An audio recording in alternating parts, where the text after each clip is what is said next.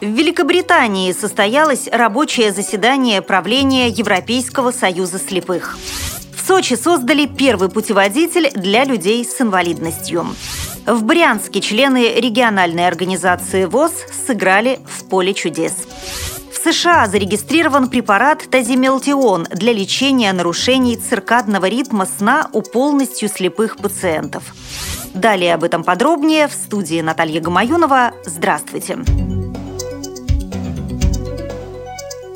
Великобритании состоялось рабочее заседание правления Европейского союза слепых, организованное шотландским филиалом Национального Королевского института слепых. В его работе принял участие первый вице-президент ЕСС, президент ВОЗ Александр Неумывакин. Собравшиеся приняли документ «Преимущество от членства в ЕСС», рассмотрели вопросы сотрудничества с Европейским форумом по делам инвалидов и другими организациями, представляющими интересы инвалидов, обсудили вопросы туризма, доступного для инвалидов по зрению, и приняли к сведению отчеты президента ЕСС, генерального секретаря и директора офиса ЕСС, а также казначея.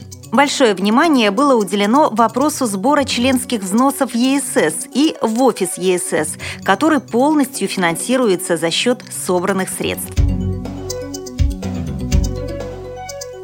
В Сочи создали первый путеводитель для людей с инвалидностью. Специальная карта и гид по городу выпущены на двух языках. Буклеты призваны помогать людям с ограниченными возможностями здоровья ориентироваться по Олимпийскому курорту. На них выделены маршруты, которые полностью приспособлены для всех категорий инвалидов. А гид, который называется «Безбарьерный Сочи», содержит массу полезной информации об основных достопримечательностях курорта и социальных объектах.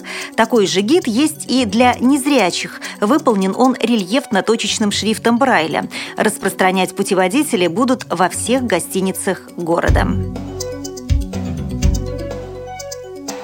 В Брянском доме культуры ВОЗ прошло областное социокультурное реабилитационное мероприятие «Интеллектуальная игра. Поле чудес» для молодежи. В преддверии зимней Олимпиады в Сочи темой капитал-шоу стало олимпийское движение. Несмотря на сложность вопросов, игроки порадовали зрителей своей эрудицией и чувством юмора. Победительницей стала представительница города Карачева Брянской местной организации ВОЗ. В игре со зрителями молниеносную победу одержал представитель Брянской городской организации ВОЗ.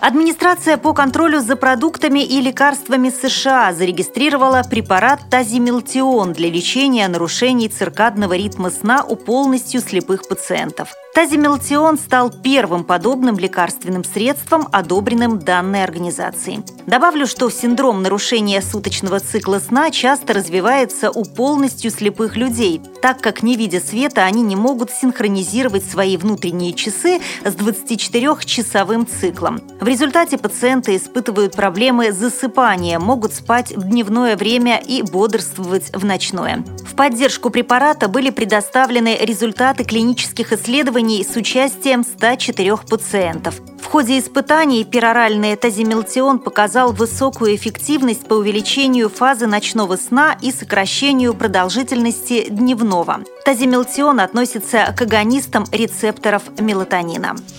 При подготовке выпуска использованы материалы информационных агентств и интернет-сайтов. Мы будем рады рассказать о новостях жизни незрячих и слабовидящих людей в вашем регионе. Пишите нам по адресу новости собака ру.